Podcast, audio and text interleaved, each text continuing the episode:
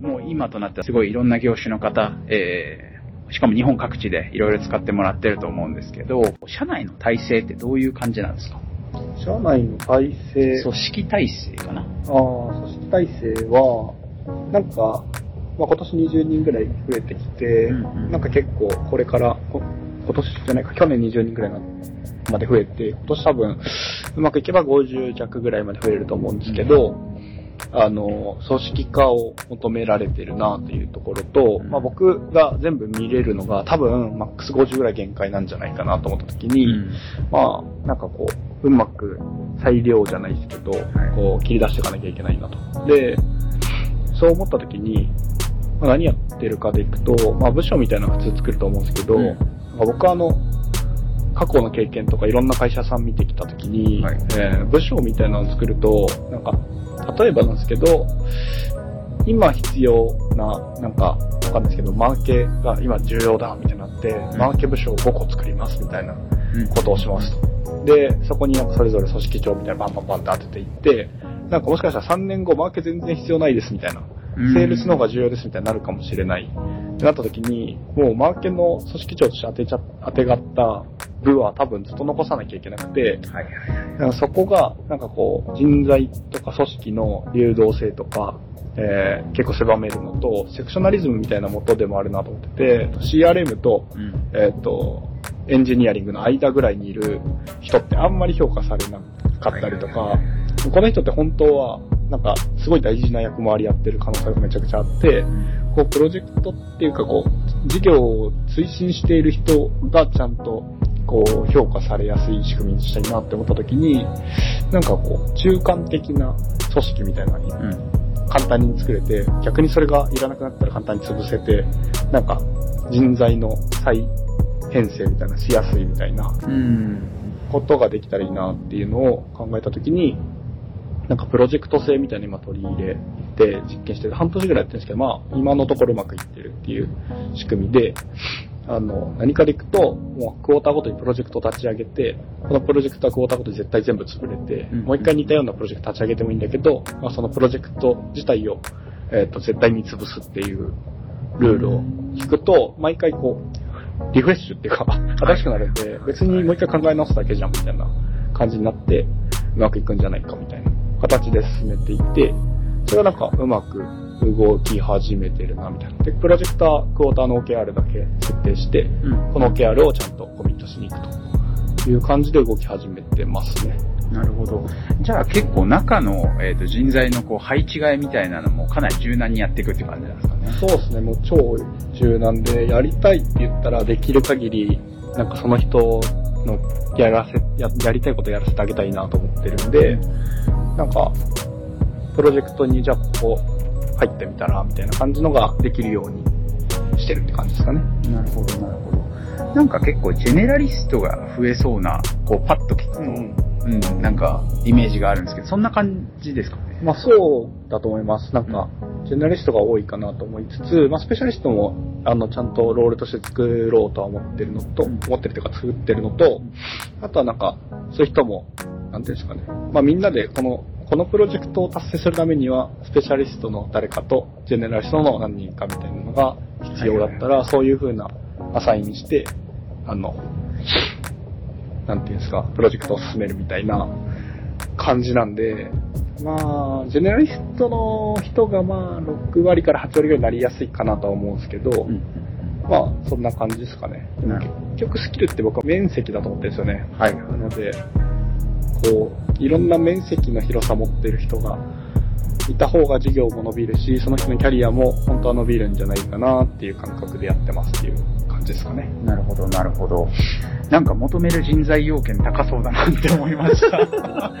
まあ、あ、でも、そうですね。まあ、育てれるなら育てたい、育てる機構も作っていきたいなっていうのがあって、今、サークル制みたいなの取り入れ始めて、サークル制なんかこう、エンジニアサークルみたいなの作って、まあ横でその、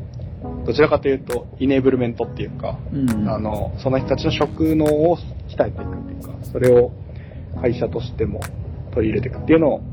今年から始めたっていう感じですけど、そういうのも含めてやろうかな、みたいな感じですかね。なるほど、なるほど。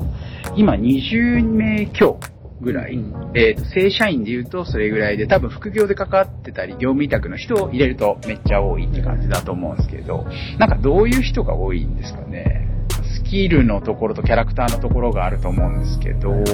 キルは、まあちょっとスタンスに近いですけど、うん。まあ全体的には、あの、プロフェッショナリズムがある人多いなと思ってて、うん。なんか自分の責務とか、すごいちゃんとコミットしてやりきる空気あるなみたいな感じはしますね。一方で、なんかこう冷たい感じではなくて、結構他の人に、まあ、言うべきことは言うんだけど、なんかちゃんと相手のことを思ってコミュニケーションしてるんだなって思うことが、まあ、結構多いですかね。そういう人が多かったりしますね。で、プロあの、スキル自体も結構、この領域かなりすげえなみたいな人が多くて、本当に尊敬できるあのメンバーが多いしね、僕よりもできることがある人がいっぱいいるんで、その辺は一緒に働いて面白いな、みたいな。で、スタンス、性格は、なんか、まあ最初に言いましたけど、フレンドリーな人多くて、僕も今日なんか、フレンドリーなこと見せたいって言ってるけど、めっちゃ真面目に喋ってる。真面目になっちゃいますよね。どうしてもね。真面目に喋ったらダメなんだけど、まあ、えっと、フレンドリーな感じの人が多いですかね。みんなワイワイしてて、まあ、多分、アイブリーの中の人と喋った人全員、アイブリーってすごいワイワイしてて賑やかっすよね、みたいな。全員が言ってる気がする。明るいっすよね。明るい人多いですね。あ、まあ、ポジティブで、なんか、メリハリがあるのかも。やるときやる、うん。楽しむとき楽しむみたいな人が多いかな。うんうんうん。なんか、あれかも。さっきまですごい激論をみんなで繰り広げてたのに、はい。その5秒後突然みんなでなんかビール飲んで乾杯っつって爆笑し始めたりとか 結構ああるかも。な旗から見てたらたじろぐ時あるもんな。めっちゃ怒ってたよな、この人みたいな。いやーでもなんかそれもカルチャーっすよね。今日さっき言ったみたいに2月3日なんですけど、なんか豆まきやってたんですよね。やってたね。はい。豆まきは盛り上がってたんですか？豆まき、豆まきはもう盛り上がってたのかな とりあえずカルチャーとしてやってる感じ。なんかでもその季節を大切にするというか、なんか、こう年の、なんていうんですかね、月とか季節のイベント大事にしてますよね。そうですね。あでもなんか、おそういうのがあると、なんかわかんないけど、みんな真面目に豆みんな持って、鬼役の人はちゃんと鬼やって、みんなでこう豆なんか投げて、なんかそういうのは、なんか余白として、うん。やっぱ強制的にやると面白いなっていうか、いや、なんかでもそういう面でもやっぱ真面目なんかなってすごい思うかも。なんか、そういう場にいるとみんなそのちゃんと豆持って待ち構えてるとか、なんか、おい、今から飲むぞみたいな空気の時は、ちゃんとみんな飲み始めるっていう。それはそうかも。なんかあれ、いやいややらされてなくて、なんかあの一体感が生まれるってなんかめちゃくちゃいいなって思うけど確かにな確かに。その辺はいいとこっすよね。確かに確かに。結構独特なカルチャーだなって思いますね。確かに。そこら辺は、まあいいとこかな。働いてて面白いかな。うんね、なんか掲げてる Work with Fun っていう、まあそれなんか本当にみんな大事にしてるし、なんかそういう会社だよねっていうなんか共通認識とか言語があるってやっぱすごい大事だなと思いますよ。そうですね。なんかこの前面白かったのは、うん。あこういうの作ろうぜみたいな、あの、プロダクトの話してて、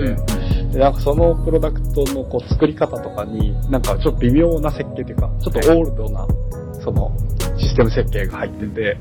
まあ、この要件守るだけだったらこれでいけるよね、みたいになった時に、なんか、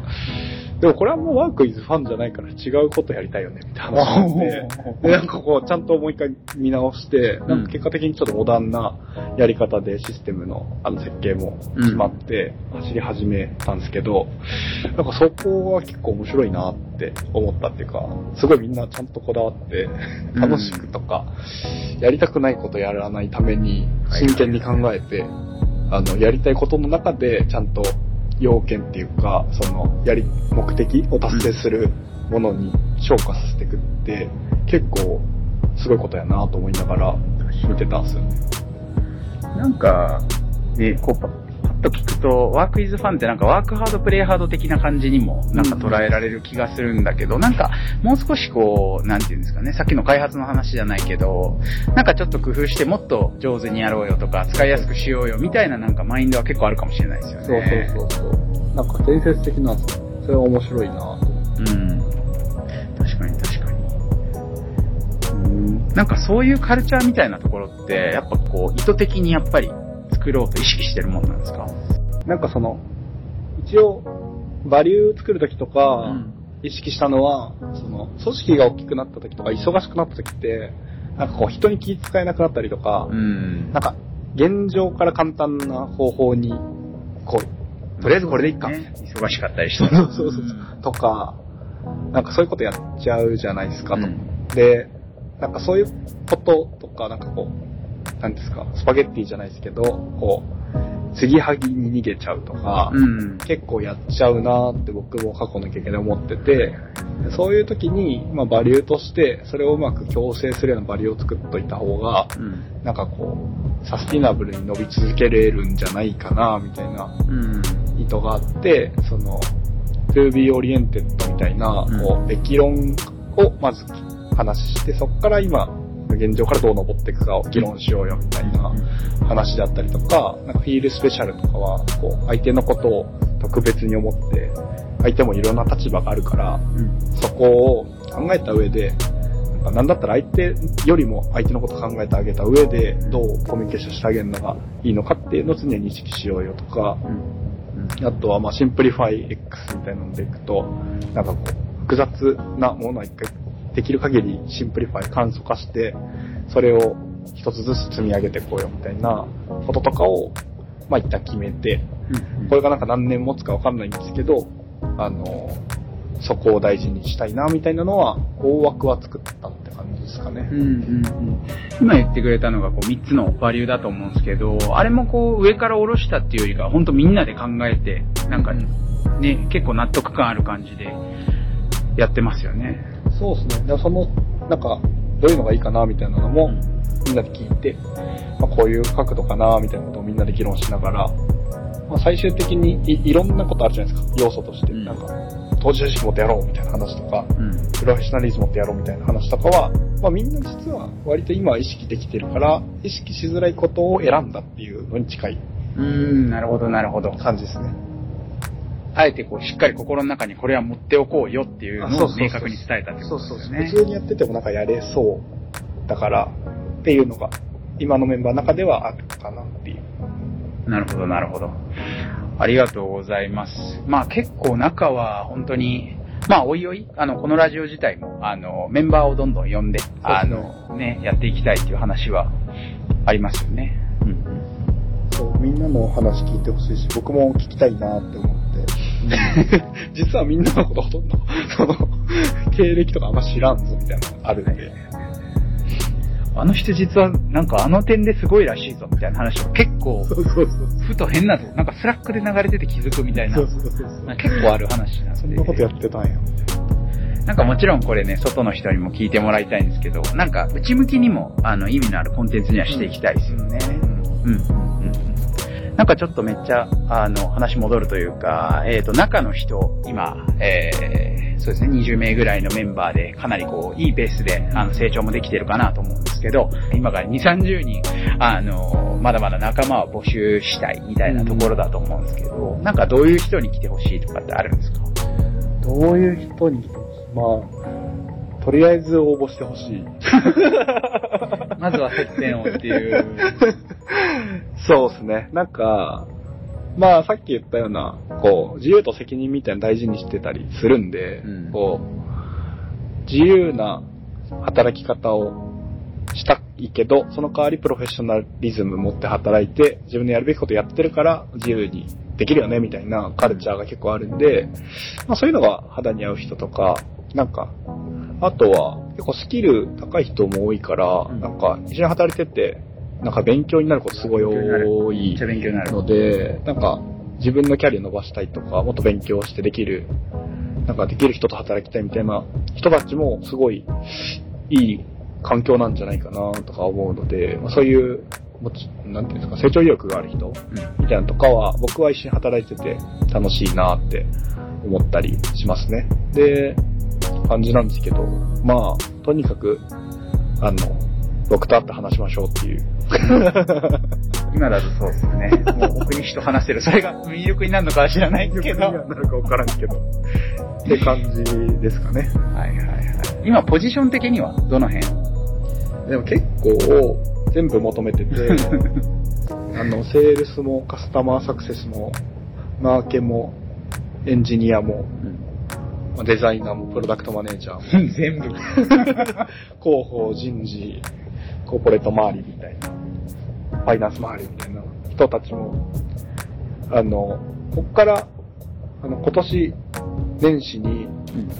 ふと思ったんですよね。うんうん。めっちゃ、僕あの、上場した後も、ちゃんと伸びる、本当に時価総額1兆円とか目指していけるような会社の基盤作りたいなって、本当に心から思ってるんですけど、うんでかでいくと、僕は株ってやめたって全然できない立場なんで、はいはいはい。あの、上場後も、僕はこの会社をずっとやっていかなきゃいけないので、そうなると僕がずっと楽しい会社がいいなって僕は思って、あの、そうなると、今年1年どういう風な過ごし方をすると、この会社ってめちゃくちゃ面白くなるだろうなみたいなすごい年始に考えて、うん。じゃあ、実はこの1年でここまでやっちゃったら結構面白いんじゃないみたいな。うん。ちょっと次、来年また全然違うステージ行けるんじゃないみたいなことを思って、年始にみんなに喋って、これ結構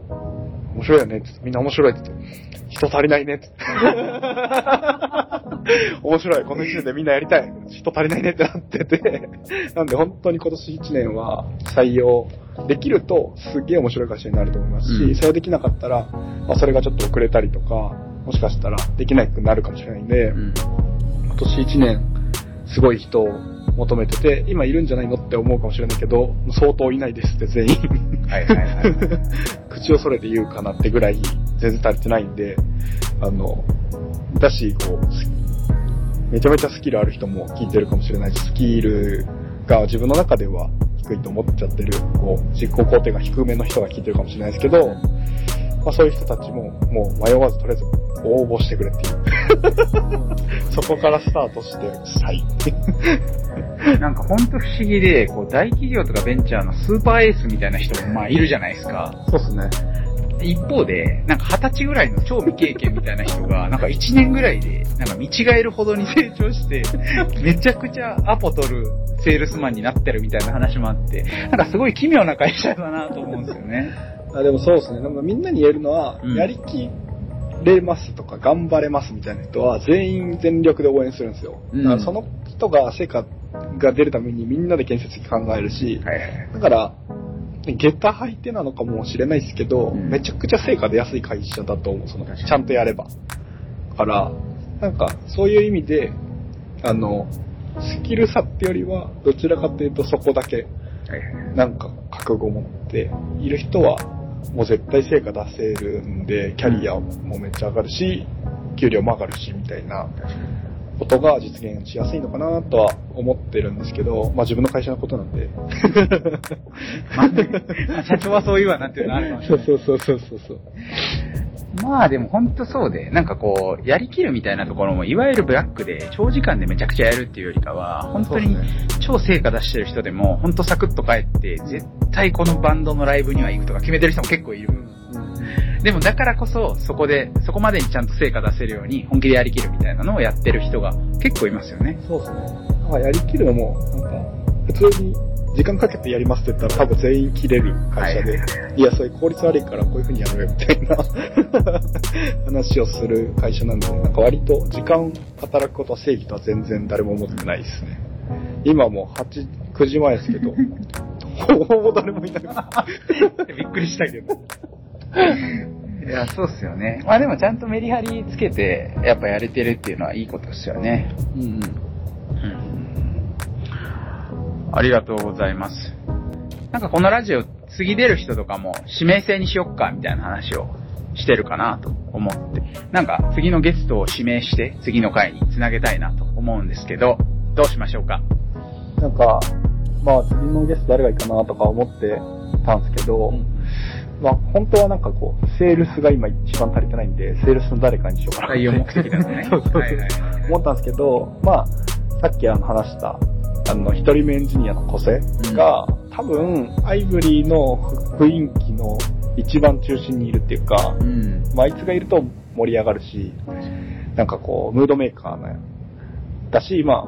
スアイブリーのザ・アイブリーみたいな人間なんで、まあ、個性がいいんじゃないかなと思ってるんで、次回次回は個性にしたいなと思ってます。そうしましょう。えっ、と、一番昔から関わってくれてる人なんですか？そうでもない。そうそうそうそう。ん。基本的には個性が一番古いですね。ただ、社員番号は、えーと3番っていう。そうですね。まあ、去年まで一人だったんで、それまでは業業務委託で関わってたあそうそうそう。基本なんか契約形態みんな何でもいいよみたいな感じでやってたんですけど。うんうんうんいや、楽しみですね。小瀬さんはエンジニアっすよね。そうですね。うんうんうん。わかりました。じゃあ次は小瀬くんよろしくお願いします。